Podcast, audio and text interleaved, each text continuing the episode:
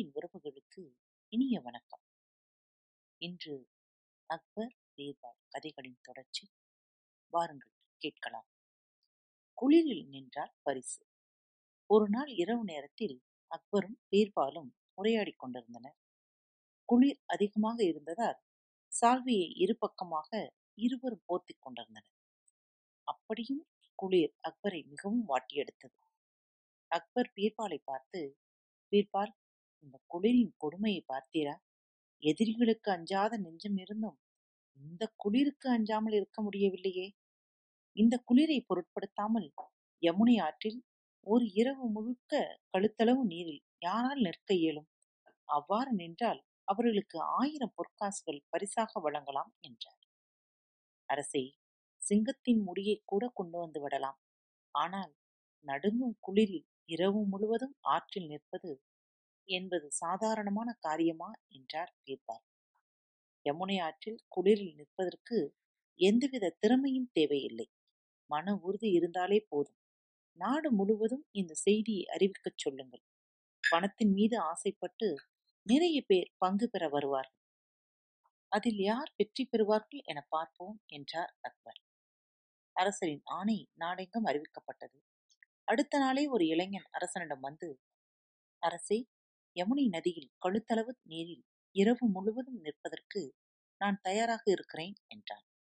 அக்பர் அந்த இளைஞனை வியப்பாக பார்த்து இன்று இரவு போட்டிக்கு தயாராகு என்றார். இளைஞனும் தயாரானான் நடுங்கும் குளிரில் நிற்பது சாதாரண விஷயமில்லையே என நினைத்த அக்பர் அந்த இளைஞனை கண்காணிப்பதற்கு இரண்டு காவலாளிகளை நியமித்தார். யமுனை ஆற்றில் வெற்று உடம்புடன் இறங்கினான் அந்த இளைஞன். கழுத்தளவு வரை நீரில் உள்ள இடத்தில் நின்று கொண்டான். உடல் முழுவதும் நடுங்கியது. குளிர் வாட்டியது. ஆனால் தாக்கு பிடிக்க முடியவில்லை.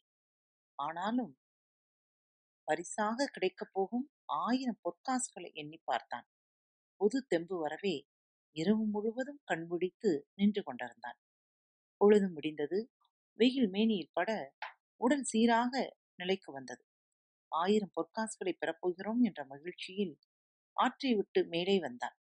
அவனை காவலாளிகள் மன்னிடம் அழைத்துச் சென்று இரவு முழுவதும் இளைஞன் கழுத்தளவு நீருக்குள் நின்றதை கூறினார்கள். அப்பருக்கோ மிகவும் வியப்பாக இருந்தது. இளைஞனை உன் மன உறுதியை பாராட்டுகிறேன். அந்த இரவில் கடும் குளிரில் நீருக்குள் எப்படி இருந்தாய்? அப்படி நிற்கும் போது உனக்கு எந்த வகையிலும் ஏதாவது துணையாக இருந்ததா? என்றார் அக்பர். அந்த இளைஞனும் அப்பாவியாக அரசே அரண்மனையின் மேல் மாடத்தில் எரிந்து கொண்டிருந்த சிறிய விளக்கின் ஒளியை பார்த்து கொண்டே இரவு பொழுதை கழித்தேன் என்றான் இளைஞனே அதானே பார்த்தேன். நடுங்கும் குளிரில் தண்ணீருக்குள் எப்படி உன்னால் இருக்க முடிந்தது என்று இப்பொழுது எனக்கு புரிகிறது. உன் குளிரை போக்க அரண்மனையிலிருந்து வீசிய விளக்கின் ஒளி உனக்கு உதவி செய்திருக்கிறது. அந்த சூட்டில்தான் இரவு முழுவதும் நின்றிருக்கிறாய். எனவே உனக்கு ஆயிரம் பொற்காசுகள் கிடையாது என்றார். பரிசு தொகை கிடைக்கவில்லை என்றதும் அந்த இளைஞன் மிகவும் ஏமாற்றத்துடன் திரும்பிச் சென்றான். பீர்பால் அவனைக் கண்டு என்னவென்று விசாரிக்க இளைஞனும் பீர்பாலிடம் எல்லாவற்றையும் கூறினான். பீர்பால் அவனுக்கு ஆறுதல் கூறி பரிசு தொகையை கிடைக்க உதவி செய்வதாக உறுதிமொழி அளித்தார். சில நாட்களுக்கு பிறகு அக்பர் வேட்டையாட புறப்பட்டுக் கொண்டிருந்தார். பீர்பாலை தம்முடன் அழைத்துச் செல்ல வேண்டும் என்று எண்ணிய அக்பர் காவலாளியை கூப்பிட்டு பீர்பால் வீட்டுக்கு சென்று அவரை அழைத்து வா என்று சொன்னார். பீர்பால் தன்னை தேடி வந்த காவலாளியிடம் தான் சமையல் செய்து கொண்டிருப்பதையும் சாப்பிட்டு விட்டு வருவதாகவும் கூறினான் நீண்ட நேரம் பீர்பாலுக்காக காத்திருந்த அக்பர் பீர்பால் வரவில்லை. கோபமடைந்த அரசர் பீர்பாலின் வீட்டுக்கு சென்று பார்த்து வரலாம் என்று கிளம்பினார். பீர்பால் வீட்டில் ஒரு பாத்திரத்தில் அரிசியை போட்டு தண்ணீர் ஊற்றி வைத்திருந்தார். பாத்திரத்திலிருந்து பத்தடி தூரம் தள்ளி அடுப்பை வைத்திருந்தார். அடுப்பில் விறகுகள் பொழிந்துவிட்டு எரிந்து கொண்டிருந்தது. இதை கண்ட அக்பருக்கு ஒன்றும் புரியவில்லை.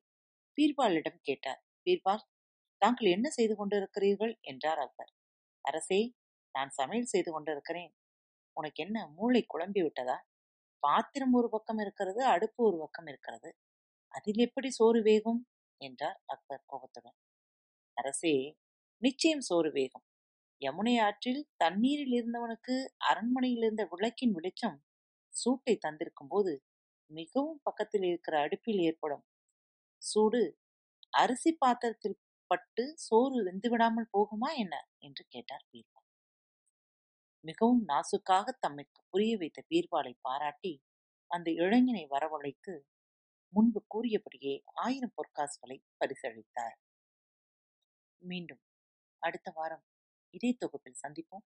அதுவரை உங்களிடமிருந்து விடைபெறுவது உங்கள் அன்பு தோழி அன்பு நேயர்களில் பாரத் வலையொலி பக்கத்தை தேர்ந்தெடுத்து கேட்டுக்கொண்டிருக்கும் உங்கள் அனைவருக்கும் மனம் நிறைந்த வாழ்த்துக்கள் நன்றிகளும். பாரத் வலையொலி பக்கத்தின் நிகழ்ச்சிகள் உங்களுக்கு பிடித்திருந்தால் மறவாமல் லைக் ஷேர் மற்றும் சப்ஸ்கிரைப் செய்யுங்கள். நிகழ்ச்சிக்கான மதிப்பெண்களை ஸ்டார் உடவத்தில் மறவாமல் கொடுங்கள். நிகழ்ச்சி பற்றிய கருத்துக்கள் இருப்பின் கீழே குறிப்பிடப்பட்டுள்ள இமெயில் முகவரிக்கு அல்லது உங்களது மெசேஜ் பாக்ஸில் ரெக்கார்ட் செய்தோ தாராளமாக அனுப்புங்கள். உங்களது கருத்துக்கள் தான் இந்த நிகழ்ச்சி மேலும் மேலும் வளர உதவி செய்கிறது. மறவாமல் எழுதி அனுப்புங்கள். இப்படிக்கு உங்கள் அன்பு தோழி.